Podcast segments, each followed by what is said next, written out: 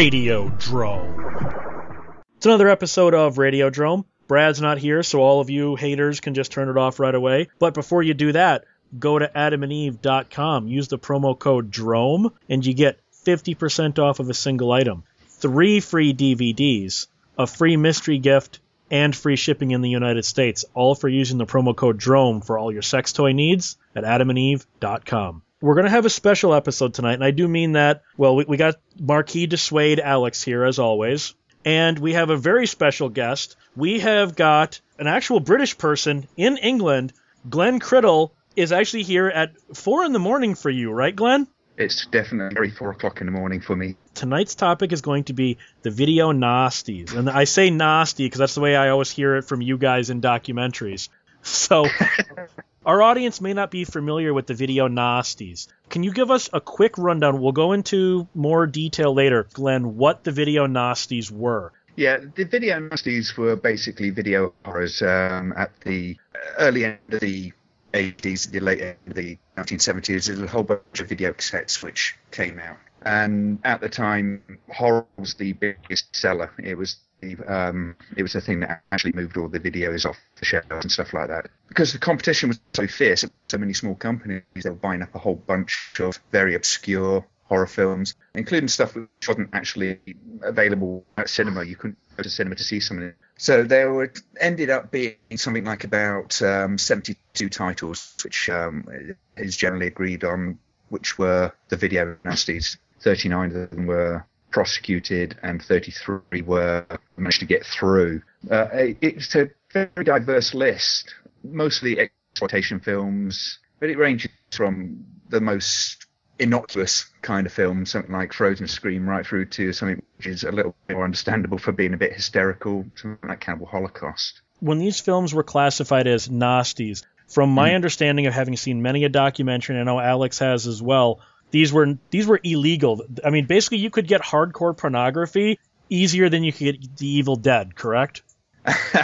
uh, the situation with the video cassettes at the time was that they were not subject to censorship, uh, and this was the big part of the deal. But that, that, why there was such a fuss about this thing, because they were allowed to avoid the BBFC. They didn't have to go through any kind of censorship process and hence you got all this kind of stuff coming out, and it included hardcore pornography and all that kind of stuff. Although none of that actually made the video nasties list. It was only video. It was only really horror that made it onto the video nasties list. None of the cassettes had to go through any kind of censorship, and there was no. It, it was a loophole. These things fell through. Films and stuff didn't. Um, at the cinema had to go through the BBFC, or they had to go through local councils to be able to be allowed. Because the video cassettes weren't didn't have to go through any of the checks and balances of the censor. It was pretty much anything goes, and in fact, you know, a lot of the companies actually sort of made a big deal about the fact that theirs were uncut. This was not just like a few people throwing up a fit in the UK, right? This was this was coming down from Margaret Thatcher. This was coming down from a woman named Mary Whitehouse, who I've seen many interviews with, who admits in a brilliant move she's never even seen a nasty, but she knows how bad they are. Correct? Yeah, that's certainly one of one of the big quotes. Uh, Mary Whitehouse was quite famous for trying to avoid watching most of these things that she would find offensive her main interest originally was kind of in the BBC, and she was turned onto the video nasties by virtue of a rather cynical little marketing move by a company called Go Video, who released Cannibal Holocaust. Who thought it was going to be a great idea to whip up a bit of controversy and therefore free publicity by sending her a copy of the tape with a fake letter of complaint. So, on a certain yeah. level, it is brilliant, and on another level, it's shooting yourself in the foot. I can see that. Snuff did the same when in America with the marketing over there. They ended up, um, I think they invited a bunch of feminists to come and picket the film. And of course, Snuff was one of the films which ended up on the uh, video nasties list, not surprisingly so either, because existing controversy that was whipped up by the people who were trying to sell the film sort of shot itself in the foot, really. So they never really stuck a chance. Well, I'm going to read the entire nasties list Mhm. just so so people can get an idea of some of these films deserved to be on this list. Some of them absolutely. I, I go what? We've got Absurd, The Beast, Axe, Bay of Blood, Blood Feast, Blood Rites, Bloody Moon, The Burning, Cannibal Apocalypse, Cannibal Ferox, Cannibal Holocaust, The Cannibal Man, Devil Hunter, Don't Go in the Woods, The Driller Killer, Evil Speak, Expose, Faces of Death, Fight for Your Life, Flesh for Frankenstein, Forest of Fear, House by the Cemetery, House on the Edge of the Park, I Spit on Your Grave, Island of Death, The Beast in Heat, The Werewolf and the Yeti, Last House on the Left, Gestapo's Last Orgy, Love Camp 7, Mardi Gras Massacre, Night of the Bloody Apes, Night of the Demon, Nightmares in a Damaged Brain, Snuff, SS Experiment Camp, Tenebrae, Madhouse, and Zombie Flesh Eaters. Of those, how many have you actually seen? I know Alex and I have seen a good chunk of these, but there are titles on here even I haven't. I've seen all. Th- I've seen all 72. Uh, the 39 that were actually prosecuted, and the uh, the 33 that weren't. Um, several times, in fact, because of the series I was writing. So yes, I've been. I've, I've sat through absolutely every one of them. I've seen maybe about half of them. Do you agree that, let's say, the majority of the 39 I just read deserve to be on the prosecuted list, or you could see why they were prosecuted? Or do you think it's just absolute bollocks, to use a term Glenn will understand, that, that these were even put on the list? Probably about half a dozen of them, which you could look at, maybe a few more. You could look at and go, um, yeah, I can see why people had a problem with that, and that would be Cannibal Ferox, Cannibal Holocaust, the Nazi films, particularly striking because people would sort of look at that and go, that's incredibly bad taste. But for the most part, um, most of them are fairly innocuous by today's standards. But I, if, if you kind of look at them in terms of what we had at the time and what they were like in comparison to everything we actually had available at the time, it makes it a little more bit more understandable. But even so, you know, uh, Don't Go Near the Park is such a ridiculous film that it's amazing that anybody was offended by that. To be quite honest. Basically the same answer. Some, yeah, I can definitely see them on there. Some, I like. Okay, why is that there? I agree that the Nazi films, the cannibal films, definitely. Maybe I spit on your grave, Flesh for Frankenstein, but I really don't see like the burning. I really the- don't see why the burning was considered so offensive, or Evil Speak. Evil Speak was released with almost three and a half minutes cut out of it, and I'm going, really? I mean, it's not that graphic. No, no. I, I think, to be honest, I think with something like Evil Speak, it was probably more the darker tone of the climax is something which, if you're not used to it, was probably a little bit difficult because you have that mix of the Satanism and all that kind of stuff going on. And I think the people that complained about that particular film were probably a bit sensitive to that end of it. When you look at it shot for shot, there's certainly not a heck of a lot in it which is particularly difficult, but it's certainly nothing in comparison to something like Cannibal Holocaust. Well, and then we go into 33 films that were originally considered nasties and taken to court proceedings that were eventually found not guilty. And these are The Beyond, The Boogeyman, Cannibal Terror, Contamination, or to us Americans, Alien Contamination, Dead and Buried, Delirium, Don't Go in the House, Don't Go Near the Park, Death Trap, The Evil Dead, Don't Look in the Basement, Frozen Scream, The Fun House, Zombie Creeping Flesh, Human Experiments, I Miss You Hugs and Kisses, The Man from Deep River, Inferno, Killer Nun, Late Night Trains, The Living Dead, The Mountain of the Cannibal God, Terror Eyes, Nightmare Maker, Possession, Pranks, Revenge of the Boogeyman, The Slayer, The Toolbox Murders, Unhinged, Visiting Hours, The Witch Who Came from the Sea, and Women Behind Bars.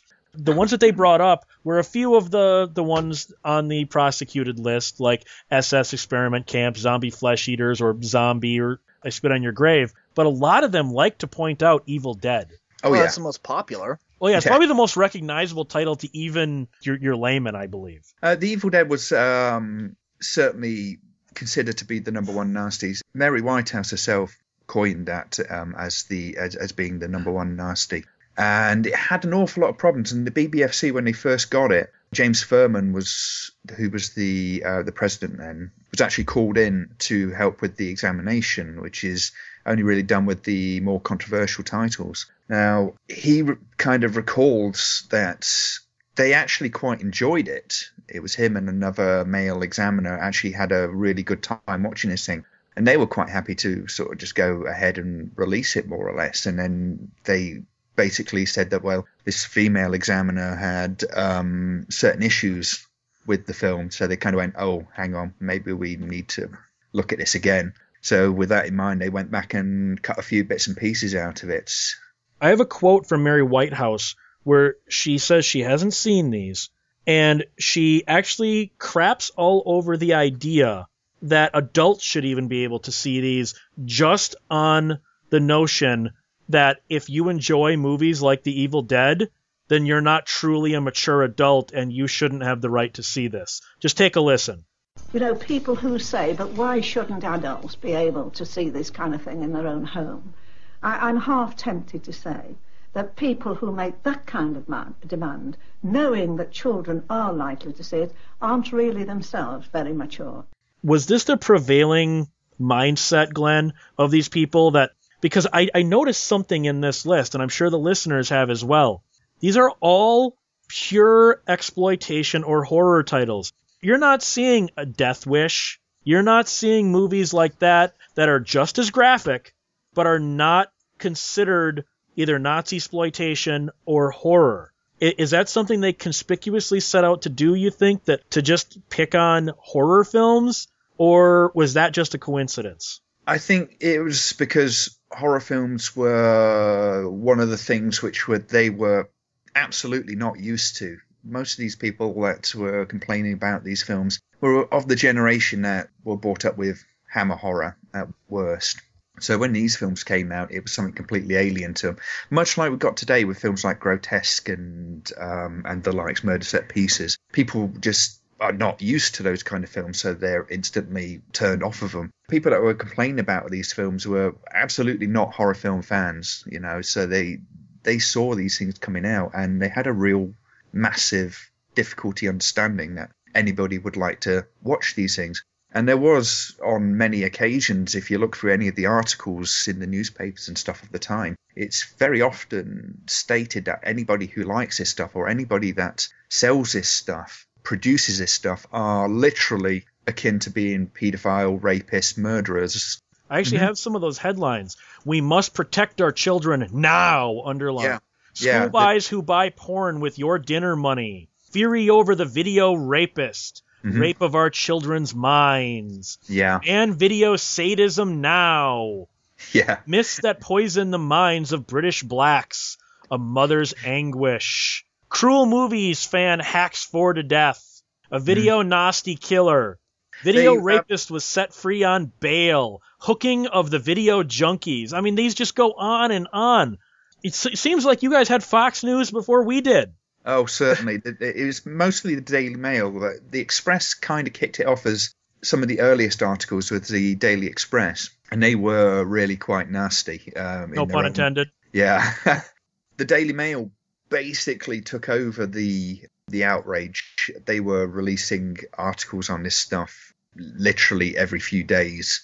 There was a big splash in their newspapers. If it wasn't front page, it'd be like a double page spread somewhere. Uh, and it, it's quite incredible the kind of language that they were using. And they were literally equating crimes. There was a, a few notable murders that had happened around the time. And the general get out clause for most of these criminals was, oh, I watched these horror films and then went and done this thing. And the newspapers pretty much ignored the fact that these people were, generally speaking, either formerly criminals anyway, you know, they've been burgling and robbing and. It's, it, uh, it sounds like it's a lot of what happened here in America with the horror comics of the 1950s. The, mm-hmm. w- when Fredric Wertham equated, well, all the kids that are juvenile delinquents like to read Tales from the Crypt. It's got to be mm-hmm. Tales from the Crypt's fault that they're juvenile delinquents and not the other way around. Yeah, it's a very common equation. It's it's the causation effect, really, isn't it? and, and, this this kind of stuff was was constantly sort of thrown uh, thrown out there as being the the reason. You know, this this person who's been burgling burglaring and assaulting people and taking drugs. they just happened to watch video nasties and then they, they, they killed someone. But it's the video nasties that caused the problem. And it's, it's absolute ridiculous association just because these people watch these films that made them like that rather than because they're like that they watch the films. Can you imagine if we had had something like that in the 80s, whether the the video boom would have actually taken off the way it did? I can almost imagine. I mean, I'm glad we didn't. But there, even today, there's still a bit of stigma against people that watch a lot of horror or gore films, like in the reported in the papers. But there's an unspoken stigma there. But see, okay, I'm getting this picture from you, Glenn, and now tell me how accurate I am. Of like drug dealers, but you know they open up their jacket and they've got "I Spit on Your Grave" and "Evil Dead" and man, I need my fix. You, you, you got the new Raimi, man? You got the new Raimi? And, you know, back alley deals and things like that. That's what I'm picturing. Was it like that, or was it just kind of a, a publicity thing? Well, certainly the newspapers would they, they, they would present it as if these things were were drugs because the titles, the head headlines, and the likes were children hooked on video violence, and there's this constant reference to anybody who watched this stuff being in some way physically and mentally sullied by just the mere presence of these things in people's homes. Before the Video Recordings Act actually came through, all these cassettes were essentially, you know, not covered by any kind of censorship, so they were. I'd struggle to say legal because a lot of them were being prosecuted underneath the Obscene Publications Act there wasn't any law for these things to stop these things being out. So you could go into shops and you could pick these things up. I remember walking down the street and looking in the window of a living room that was turned into a video store and seeing the Driller Killer poster. So this this stuff was sort of out there. So it didn't feel quite like it was as somebody who would go out and rent, it didn't really feel like it was something which was particularly dirty or kind of seedy but the way that the newspapers would present it, certainly they would, would try to equate it to being um, like drugs and a, a, criminal activity. And the only people that were making it a criminal activity was the campaigners, really. Of which I think they were very ignorant. Just take a listen to this clip. If anyone can stand up and defend the sort of horrific scenes that I have had to see and other members of Parliament have had to see, I believe they're living in a different world to that world that I live in. I believe that uh, research is taking place and it will show that these films not only affect young people, but I believe they affect adults as well. It goes far too far. Is he trying to be funny, thinking that the video nasties will make dogs somehow worse, or does he really believe it? Because I, I, obviously I don't know this person like I would an American politician, Glenn. I need you to translate just what the f- was he talking about? it was probably one of the most bloody stupid quotes that was actually given out during the video nasties, and that includes pretty much everything that Mary Whitehouse said. I kind of think he just got a bit lost for words when he was doing that interview, and just it, it was just a brain fart, really. However, general climate was that people were going to be directly affected by these things. There, there was this sort of mysterious force that these cassettes seemed to carry that that sully anything that came eh, eh, within range of its visual output. When you look at some of the, the rhetoric that was going on in the newspapers, certainly they, they, they were saying stuff which was equally outrageous. He just kind of got caught on camera doing it. I laughed at it. I was like, "What? Does he really believe that?" Because he's he's sincere. Guys, go back and listen to that clip. He's sincere when he says it. He doesn't seem to be joking. No, and that's the thing. Uh, most of the people who were against the video nasties or what the pro censorship lobby were very passionate about this thing. And I think Graham Bright was very genuine about his intentions in that regard. I think he was well intentioned. I think he was completely wrong. I don't think he was being as cynical as certainly Margaret Thatcher was, for instance. And take a listen to this clip of Margaret Thatcher. We shall stay true to our principles and to pride in our country. Generosity, duty, selflessness, perseverance. You might almost call them Victorian values.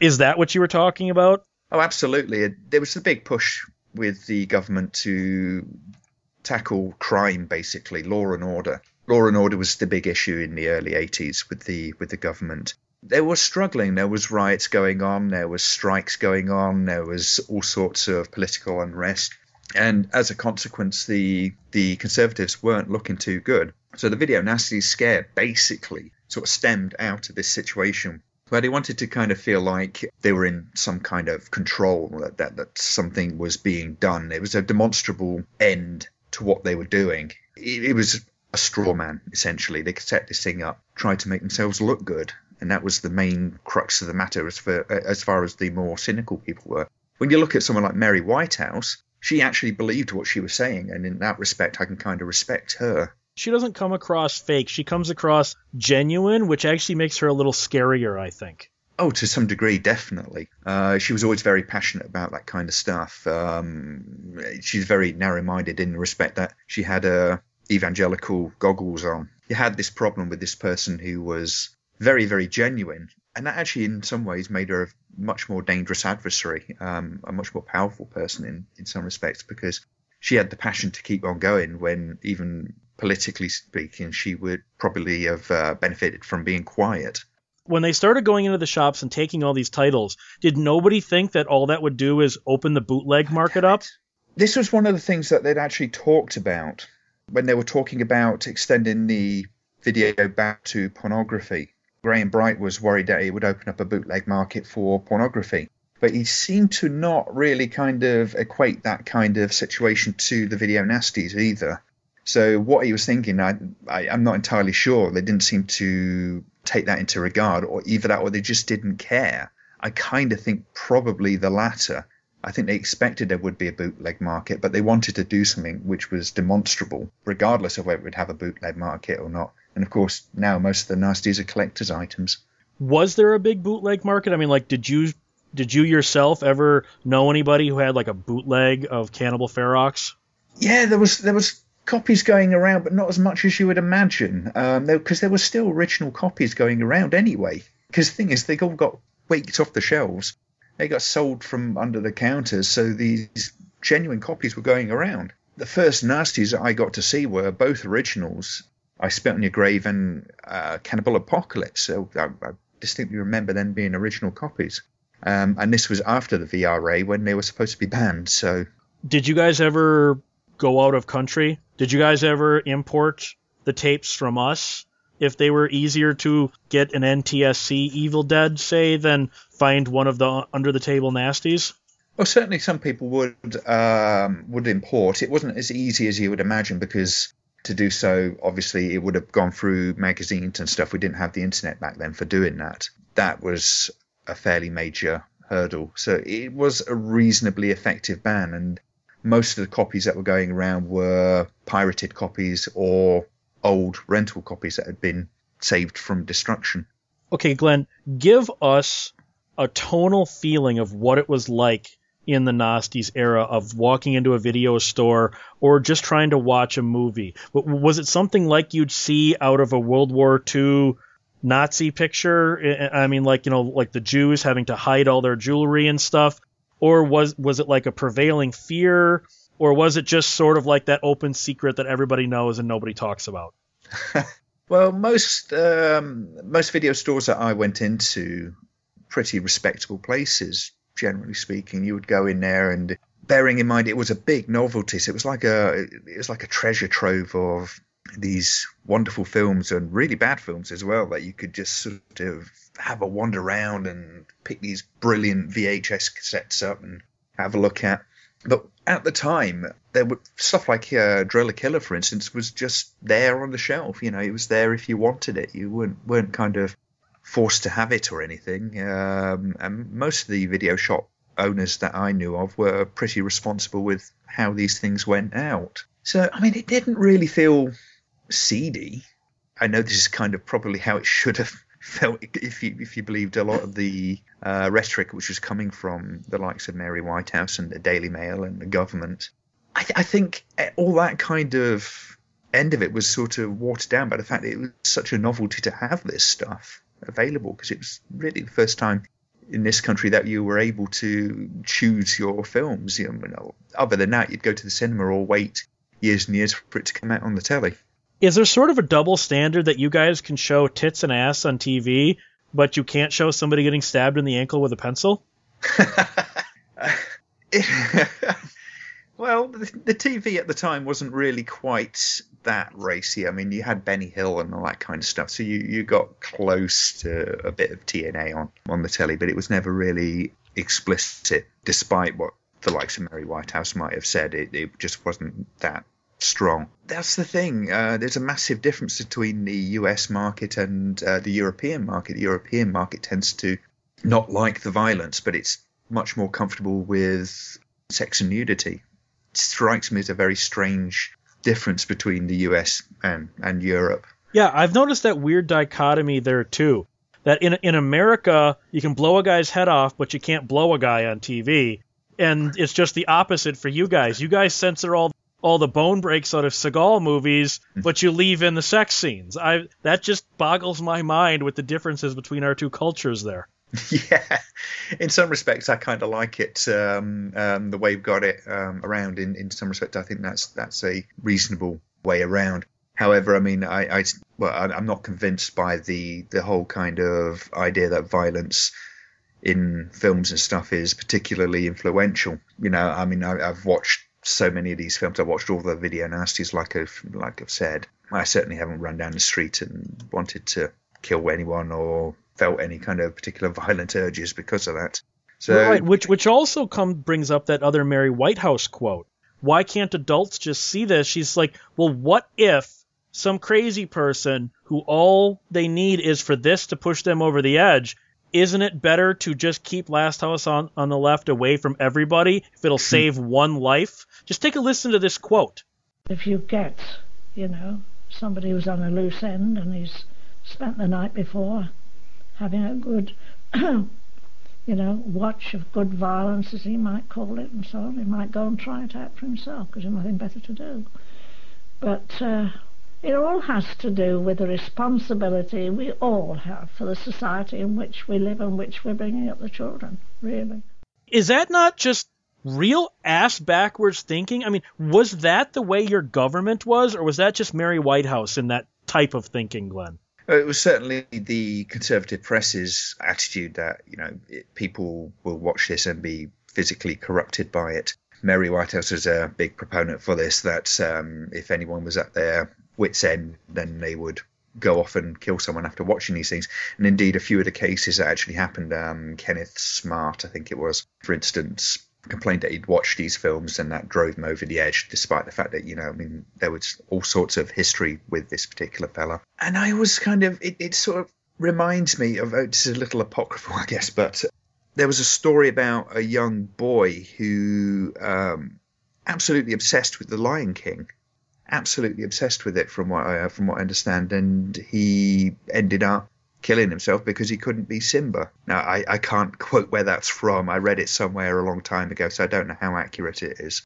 This is the point: is that if you are that far predisposed to doing something, you will find some sort of inspiration in one in whatever you're watching, no matter how innocuous. So I don't think it's possible to to water popular culture down to a point where you can make it absolutely safe.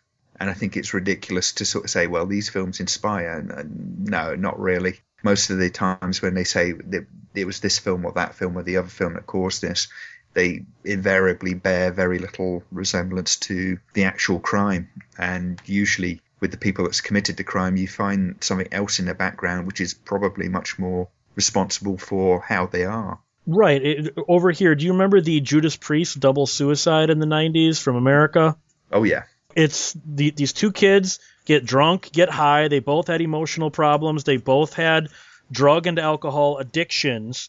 And they went and decided to make a suicide pact and blow their faces off with shotguns. The fact that they also were Judas Priest fans, clearly the drugs didn't do it. Clearly the alcohol didn't make them do it. Clearly, their mental problems didn't make them do it. Clearly, their home life didn't make them do it. They listened to Judas Priest, so that's why they did it. That that it's it sounds like it's kind of the same bullshit, really. Yeah, it's sort of a projection of an of a simple answer onto a complicated problem behind an awful lot of censorship. You know, even today, there's this desire to try and find a simple problem. It's the films I watched. It's the music that they listen to with the people that are trying, struggling to understand, and understandably, they want answers.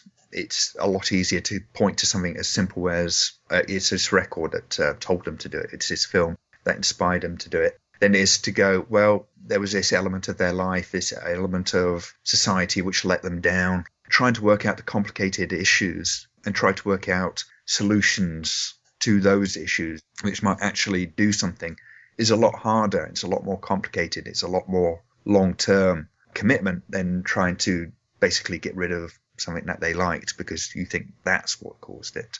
Well, speaking of getting rid of, how did this all die down? I know it's been kicking up again in the last few years, but the, let's just stick with the original Video Nasties for right now. Mm-hmm. How how did that all die down, or did it just kind of peter out? The Video Recordings Act was passed in 1984. It was actually in 1983. Sorry, it's actually enacted in 1984. So between the time where it was actually enacted and where it was passed through Parliament and then it was enacted in 1984, all that time, the stories actually gained momentum. There was a lot of commentary in, in the newspapers about the whole video nasty scary. It was just absolutely dense with newsprint um, during that time. And eventually, it sort of around about 1985, things started to peter off, and then it just kind of disappeared really slowly. Reared its head again in, in the mid 90s, funny enough, with a debacle which was very, very similar. Wasn't it Child's Play 3? That was right, with James Bulger, and the whole Video Nasties scare was basically kicked into action again. Where was the first? I mean, Glenn, you grew up with with hearing about the Nasties and whatnot. Alex, when did you first hear about this? Because you and I, being foreigners to this, outright foreign to it. I remember first reading about this in, I believe it was an issue of Fangoria or Gore Zone in the late 80s. They had a big, big expose on the video nasties. So I remember being exposed to it then. That was the first time I heard about it. How did you stumble across it, Alex? I didn't come across the term or the list of movies until like late 90s when I was in film school and people discussed them. Before then, they were just movies that were out there that existed. I mean, I'd seen Evil Dead a half a billion times before then. Never knew that it had been banned somewhere. Glenn, does that surprise you at all that this didn't make American shores or American news as much? Or do you think that it was just kind of an internal British matter and it should have just st- stayed in the UK? I think originally, um, as it was happening, it was kind of viewed as being a very quaint English thing. You know, it was, uh, oh, look at them being very prudish, particularly considering the nature of the films. Um, that, you know, in America, it was a lot more commonplace to have films of this nature. So looking over at us and uh, what was going on, it was probably like, well, they're just being a bit silly what is interesting is actually that um, Sweden had a very similar affair a couple of years before we did, and it was incredibly similar. Um, a lot of the same titles were bought up. Yeah, it's a curiously British phenomenon, particularly in the way it was handled. But the thing is, it's also at, at, through time because the um, the issues and all the information has become a lot more out there. It's it's a lot more available people sort of look at it now as being a, a textbook example of a censorship scare, and it is the archetypal one now. So if you if you want to look at censorship, the video nasty scare is an absolute casebook of how to whip up controversy, which results in in censorship. Well, and speaking of that censorship, all the nasties still have not made it to your shores correctly, and I'm talking about like on DVD or even Laserdisc in the mid to late 90s what is it about you guys finally getting the nasties? Because I, I, saw somewhere on Amazon there was an called like the best of the band or something like that. There's box of the banned.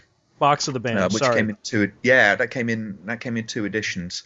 I think it's it's partly because um, a few of the titles that, that appeared on uh, Box of Banned, which was a Anchor Bay edition, it's an Anchor Bay release, particularly good at putting these packages together. At least they were at the time a, a few of those titles had not been available before then, so they sort of put them together and made them into a themed box set, which was quite a good way to go. But the video nasties have always sort of been pretty decent currency in this country because people been interested in, in collecting them.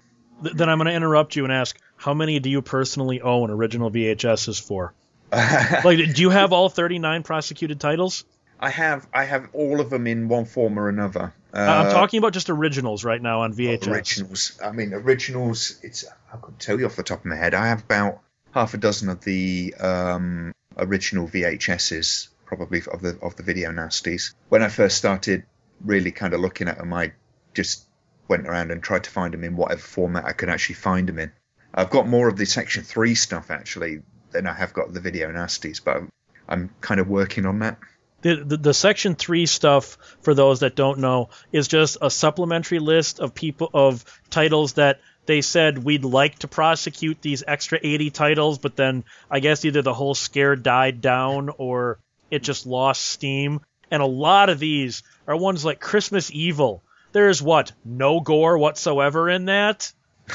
you know, Friday the 13th Part Two, Hell Prison, uh, Inseminoid. I mean, you know, some of these titles are just so ridiculous that you go, there's nothing objectionable about the Section 3 titles.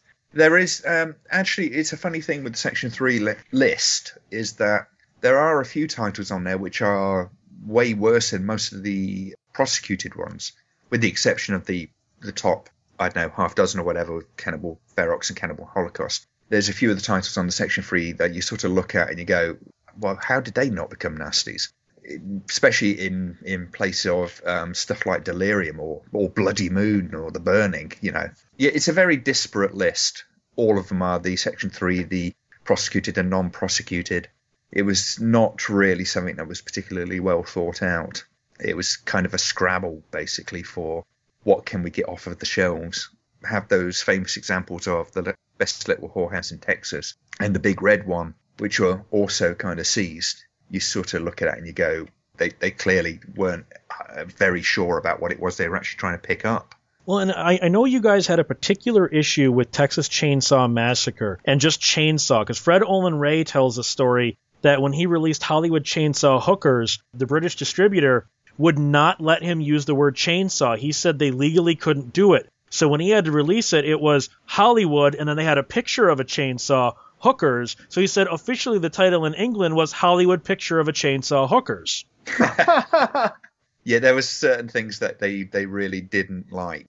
The BBFC have had a long-standing problem with uh, weapons which are easy to make. For one thing, chain sticks. Um, Should I bring up the Teenage Hero, Teenage Mutant Hero Turtles? Absolutely. Teenage Mutant Ninja Turtles problem with uh, with that it was with the live the live action film the original and of course you have a certain selection of weaponry in there which was more or less banned by the BBFC, particularly nunchucks. There's at least one of the Ninja Turtles which you were not allowed to see most of the time, and they had to tone it down in the sequels, as far as I was aware, because they just couldn't get a decent release in Britain. You guys even changed the title from Ninja to Hero for whatever reason. Yeah, because they didn't like the association with the weaponry, basically. Teenage Mutant Hero Turtles. Teenage Mutant Hero Turtles.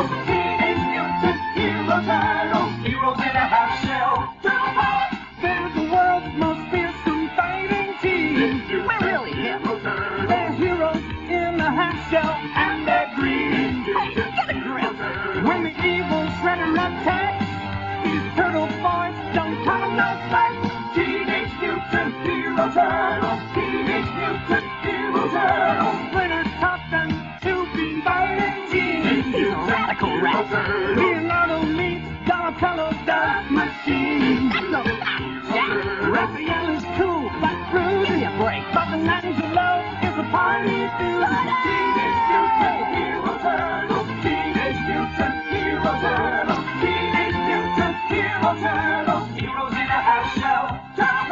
That's the one that strikes me as you guys being prissy and prudish.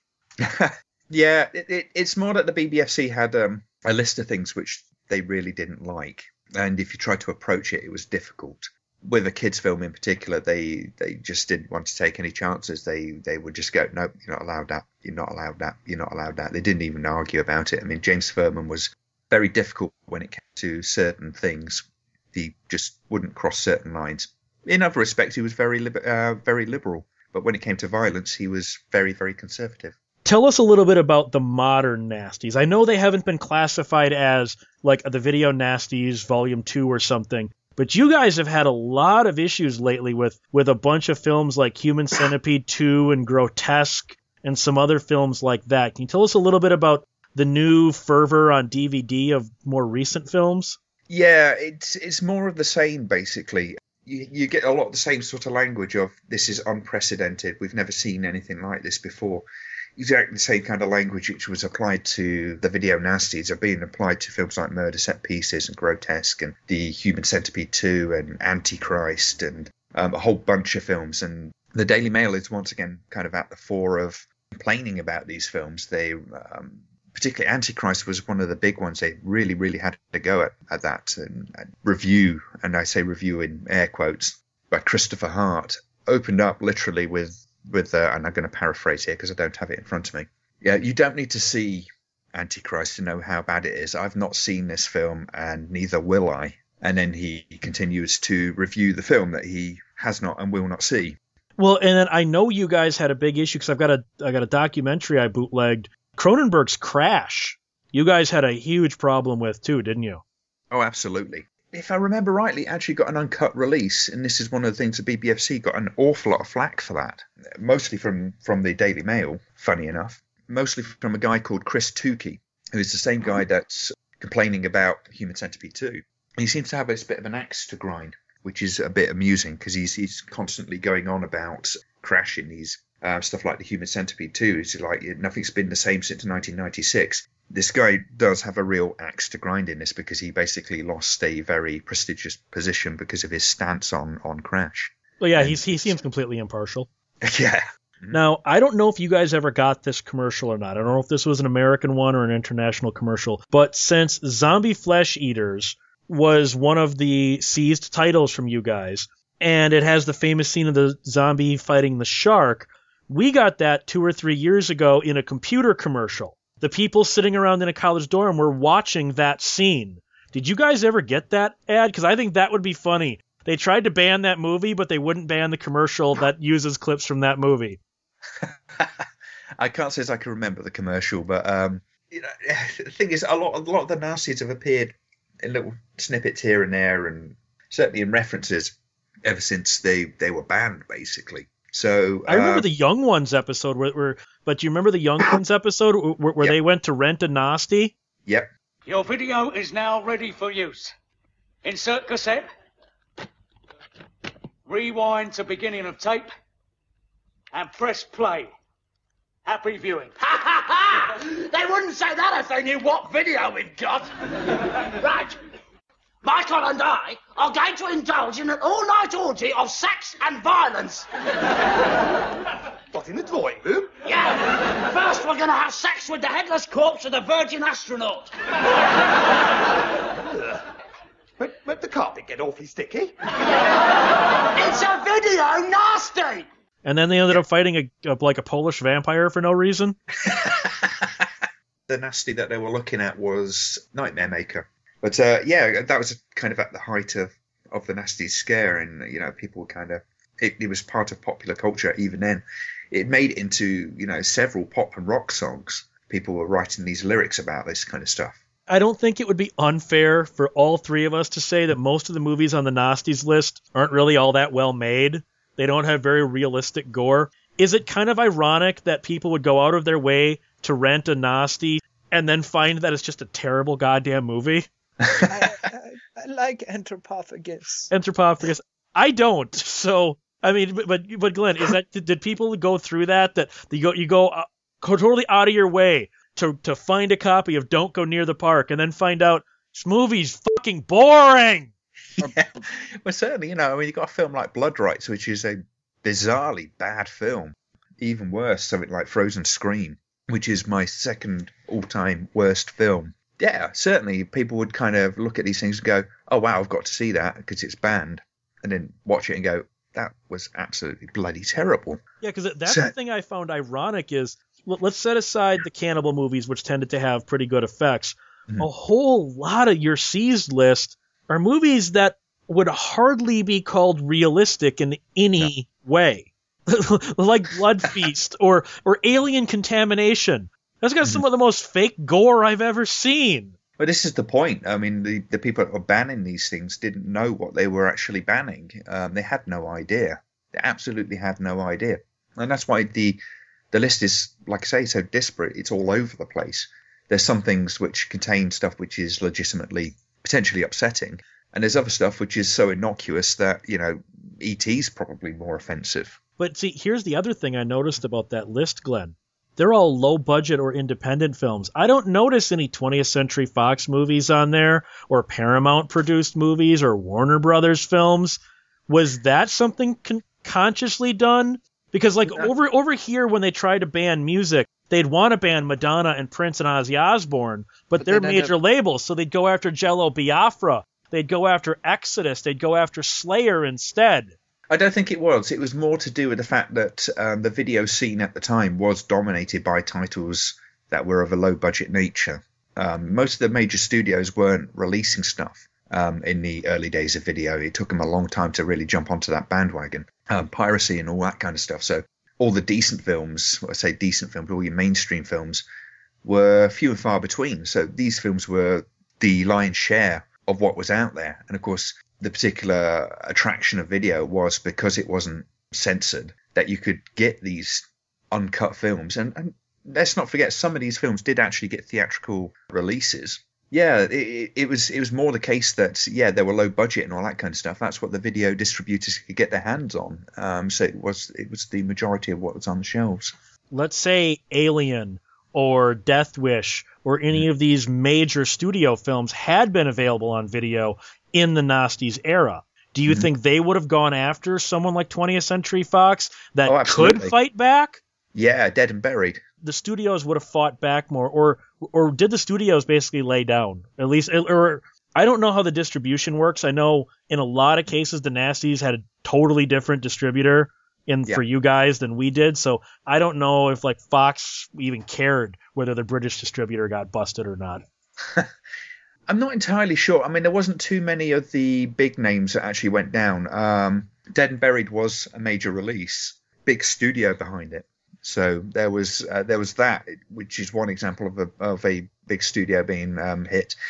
Evilspeak was not a smaller film as most of the other films either. And that's one of the ones that got prosecuted. So there was a few examples of uh, studio stuff being caught up in this.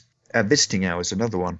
Yeah, was it was it specifically because they were low budget and fringe titles? No, I think it, it was more that they sort of just looked at these things and went, "This is obviously horror." It was more about the genre than it was about anything else. in the modern era with something like grotesque the the asian film that's been outright banned in your country uh, from from an article i've read they said it's illegal to even import it do you guys just import the the dvds from the us or asia or wherever you can get them for Oh, things absolutely. not commercially available because with with region free dvd players i don't see why it's even an issue at this point No, no, absolutely. I mean, um, with uh, certainly with some of the nasties and these films of of that nature, like Grotesque, you can um, get them through Amazon or, or wherever. Generally speaking, you won't have a problem. Customs are more bothered with big shipments than they are small shipments, and generally speaking, if they see something, you'll just get a letter saying you're not getting your item. So there's not generally speaking a massive kickback from trying to get hold of these films unless it is demonstrably obscene. And, you know, I mean, if you're trying to get in some, shall we say, exotic pornography, then you might have a real problem.